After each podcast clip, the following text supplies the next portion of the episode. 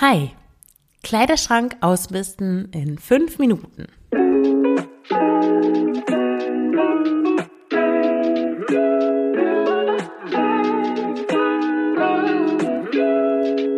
Herzlich willkommen zum Frugales Glück Podcast, dem Podcast über Minimalismus, Nachhaltigkeit und vegane Ernährung.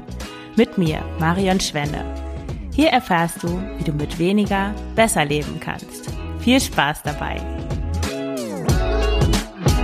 Hallo und herzlich willkommen zu dieser neuen Folge des Frugales Glück Podcasts.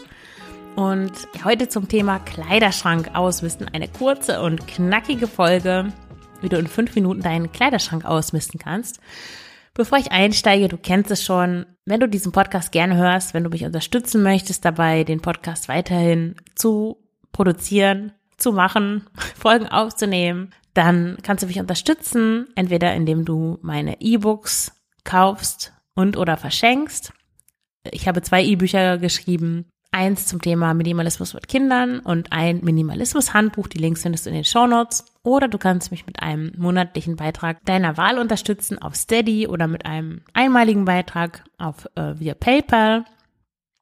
Oder du kannst, wenn du Bücher kaufst, kannst du die bei Buch 7 über meinen Affiliate-Link kaufen. Buch 7 ist ein nachhaltiger und sozialer Buchversand, Buch, Buchhandel und ja, wenn du meinen Affiliate-Link benutzt, entstehen dir keine Mehrkosten, aber ich bekomme eine kleine Provision und du bezahlst einfach dasselbe und unterstützt automatisch eine gute Sache und auch mich.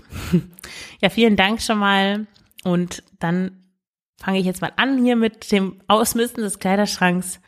Vielleicht platzt dein Kleiderschrank aus allen Nähten und trotzdem weißt du nie, was du anziehen sollst. Das ist ja das Problem. Je mehr Sachen wir haben, desto schwieriger ist es, was auszuwählen. Das ist auch so, wenn der Kühlschrank total voll ist, du hast da irgendwie zehn Gemüsesorten, dann hast du keine Ahnung, was du kochen sollst.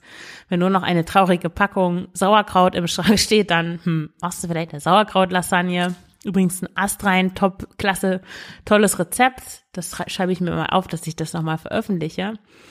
Ist ein vegetarischer Klassiker in der Küche meiner Mutter, aber auch super leicht veganisierbar. Das werde ich mal ähm, in Kürze veröffentlichen. Ja, auf jeden Fall zu viele Sachen machen, machen einen nur konfus und man weiß nicht mehr, was man anziehen soll und hat dann irgendwie doch immer dasselbe an und fragt sich, warum man eigentlich diesen ganzen Kram da hat. Also es ist höchste Zeit, mal auszusortieren, was dir nicht richtig passt oder was dir gar nicht mehr gefällt oder auch nie gefallen hat. Ja, aber wie kannst du damit anfangen? Weil wahrscheinlich hast du nicht ein ganzes Wochenende Zeit, um dich so mal richtig der Neugestaltung deines Kleiderschranks zu widmen. Und ich habe jetzt hier mal ein paar Tipps für dich mitgebracht, so dass du nur fünf Minuten täglich investieren musst, um dich nach und nach von allen überflüssigen, ungeliebten Kleidungsstücken zu befreien, weil du hast es schließlich verdient, dass du nur noch Lieblingsstücke trägst. Also es sind insgesamt sieben Schritte der erste Schritt. Du startest mit einer Sorte von Kleidungsstücken. Also du fängst nicht gleich mit dem ganzen Kleiderschrank an, sondern du beschränkst dich auf eine Sorte. Eine Sorte kann zum Beispiel sein Kleider oder T-Shirts oder Blusen, Röcke, Hosen, Socken, Sportkleidung oder Jacken. Und dann im zweiten Schritt holst du alle Kleidungsstücke dieser Art aus den Schränken oder aus dem Schrank, je nachdem, und breitest sie auf deinem Bett oder auf dem Boden aus. Und dann, drittens, schaust du dir jedes Kleidungsstück genau an und ordnest es einer der drei Kategorien zu. Und die drei Kategorien heißen behalten, weggeben und unsicher. Und dann kannst du dir bestimmte Fragen stellen, um deinen Kleiderschrank schnell auszumisten. Zum Beispiel, welches Gefühl ruft dieses Kleidungsstück bei dir hervor? Ruft es Freude hervor oder Unwillen oder ein schlechtes Gewissen? Würdest du es zum ersten Date anziehen? Das ist tatsächlich meine Lieblingsfrage. Manchmal, ich hatte, das habe ich glaube ich in der letzten Folge erzählt, zu dem Minimalismus ABC, genau, nähen, äh, zu, zum Buchstaben N, wie nähen. Wenn du die Folge noch nicht gehört hast, hör da doch mal rein. Da habe ich ähm, äh, wollte ich mir eine neue Kollektion von Sachen anschaffen und habe bei Vinted einfach ähm, so ein paar bei verschiedenen Leuten äh, so Bündelsachen gekauft für einen Euro. und dann einfach die weggegeben, die mir nicht gefallen haben. Aber da waren dann auch so zwei Kleider dabei von Tezenis oder wie heißt dieser komische Laden? Oder Forever Young oder Forever 18, wie heißt das? Na, du weißt, was ich meine, so diese Art von Marken oder Pull and Bear. Ja, und das eine Kleid, die waren beide so gleich. Mm, ein, ein rotes und ein weißes und irgendwie die waren zwar ganz nett, aber das Rot war irgendwie zu grell und der Schnitt war komisch. Kann man auch nicht ohne BH tragen, was mir ja wichtig ist.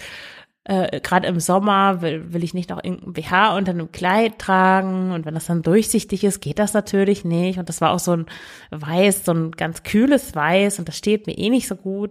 Also wenn du dich für diese Themen interessierst, es gibt auch eine Folge und einen Beitrag zum Thema kein BH tragen, verlinke ich in den Show Notes und es gibt einen ausführlichen Beitrag äh, mit einer Anleitung zum Farbtyp finden. Ja, da gibt's auch eine Podcast-Folge dazu, verlinke ich auch in den Show Notes. Und ja, diese beiden Kleider, die sind so ganz okay, aber sie sind nicht ideal. Und um das herauszufinden, dieses, hm, ganz okay, aber nicht ideal, dann stelle ich mir die Frage, würde ich das zum ersten Date anziehen mit jemandem, auf den ich echt abgesehen habe, den ich echt heiß finde. Und ja, die Antwort ist dann immer ziemlich eindeutig. Also so kannst du ganz leicht die Spreu vom Weizen trennen. Und dann die nächste Frage, passt es nicht oder ist es kaputt? Dann gehört es auf den Weggebenstapel, also entweder in die Altkleidersammlung oder ähm, ja, die Altkleidersammlung ist manchmal auch was, wo man kaputte Sachen reintun kann. Das kommt immer darauf an. Oder hast du mehrere davon? Wahrscheinlich braucht niemand zehn schwarze T-Shirts. Naja, es sei denn, du bist nicht so klein wie Steve Jobs, aber davon gehe ich mal nicht aus. Hm, also zehn schwarze T-Shirts, wenn du noch andere Farben trägst, dann brauchst du vermutlich nicht zehn. Dann der fünfte Schritt, alle Kleidungsstücke aus der Kategorie weggeben, verschenkst oder verkaufst du. Die behalten Sachen behältst du natürlich und dann die unsicher Kandidaten lagerst du in einem Beutel im Keller oder auf dem Dachboden, irgendwo, wo du nicht dran kannst, nicht in deiner Wohnung direkt. Und wenn du nach einem halben Jahr immer noch nichts vermisst hast, dann kannst du auch diese Kleider spenden. Musst du natürlich schauen, wenn du da jetzt Winterjacken im Sommer aussortierst oder im Frühling und du hast sie dann im September noch nicht vermisst, dann ist es natürlich Quatsch, die sofort wegzutun, weil dann darfst du erst noch den Winter abwarten. Aber ich glaube, du verstehst, was ich meine. Sechstens, der Schritt behalten. Da gibt es auch noch ein paar Unterteilungen, wie du da vorgehen kannst. Also natürlich behältst du diese Kleidungsstücke, aber du hängst, ähm, wenn du deine Kleidung auf Bügel hängst, also auch T-Shirts und Oberteile und so weiter, da äh, Pullover, dann hänge die so auf, dass du den Haken in die umgekehrte Richtung drehst, sodass du siehst, welche Sachen du nicht trägst. Sobald du dann was angezogen hast, also du nimmst irgendein T-Shirt raus, dann drehst du den Bügel um, also den Haken, an dem das hängt, sodass du siehst, aha, das hatte ich an.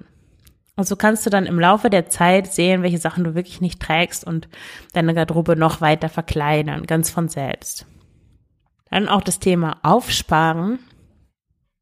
Meine Oma hatte immer einen niegelnagelneuen Schlafanzug in petto, falls sie mal ins Krankenhaus muss weil neue Dinge, die vielleicht auch noch mehr gekostet haben als irgendwas von Aldi, die zu Hause zu tragen, das ist natürlich viel zu schade. Das war so der, das Mindset. Und das hat dann dazu gesorgt, dafür gesorgt, dass sie mehrere ganz niegelnagelneue Schlafanzüge hatte, die sie nie getragen hat. Und als sie dann aus dem Haus ausziehen mussten, meine Großeltern, konnten sie gar nicht diese ganzen neuen noch neuen Schlafanzüge und auch andere neue Dinge für, für bessere Zeiten konnten sie gar nicht mitnehmen und die sind dann in die Altkleidersammlung gewandert. Und das ist einfach unglaublich traurig, finde ich. Also verabschiede dich doch von dieser Idee, dass du Kleidung für besondere Anlässe aufsparen musst und mach dir wirklich bewusst, dass du es wert bist, die schönsten Stücke, deine schönsten Stücke, für die du auch vielleicht viel Geld ausgegeben hast oder die selten sind, die du nicht mehr bekommen kannst, was auch immer, dass du sie auch im Alltag tragen kannst, weil worauf willst du denn warten? Das ist echt sowas, was auch ich mir immer wieder bewusst machen darf, weil ich das auch so gelernt habe. Ich bin auch aufgewachsen mit dieser Idee von Sachen aufsparen, sparsam sein, Alltagssachen, Dinge auftragen und ja, es macht keinen Sinn, auf irgendwas zu warten, weil wer weiß, was in fünf Jahren ist, ob ich das dann noch, ob ich da noch reinpasse, ob ich das noch mag, ob die Welt untergegangen ist. Also wirklich versuchen, aus jedem Tag einen, den besten Tag zu machen. Das klingt so nach Kalenderspruch, aber das ist, glaube ich, das, was uns letzten Endes glücklich macht, wirklich die volle Energie in, in das Hier und Jetzt zu geben und nicht mal alles auf die Zukunft, für die Zukunft aufzusparen und aufzuschieben. Und dann noch ein toller Tipp in Bezug aufs Behalten, nämlich one comes, one goes. Also diese Regel, einer kommt, einer geht. Da halte ich mich relativ, ich will nicht sagen sklavisch, aber doch äh, relativ dogmatisch dran. Ähm, nämlich jedes neue Teil, das ich kaufe, dafür muss ein altes gehen.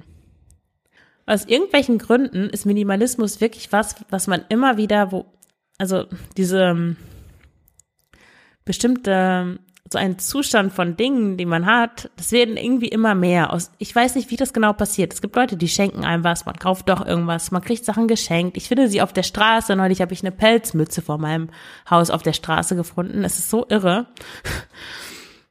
Ja, es kommen immer neue Sachen dazu. Und wenn man da nicht ähm, irgendwie Buch führt oder aktiv äh, dafür sorgt, dass nicht einfach unbegrenzt neue Dinge hinzukommen, dann ähm, ja, muss man ständig ausmisten und das, und das werden dann immer mehr und das möchte man ja nicht.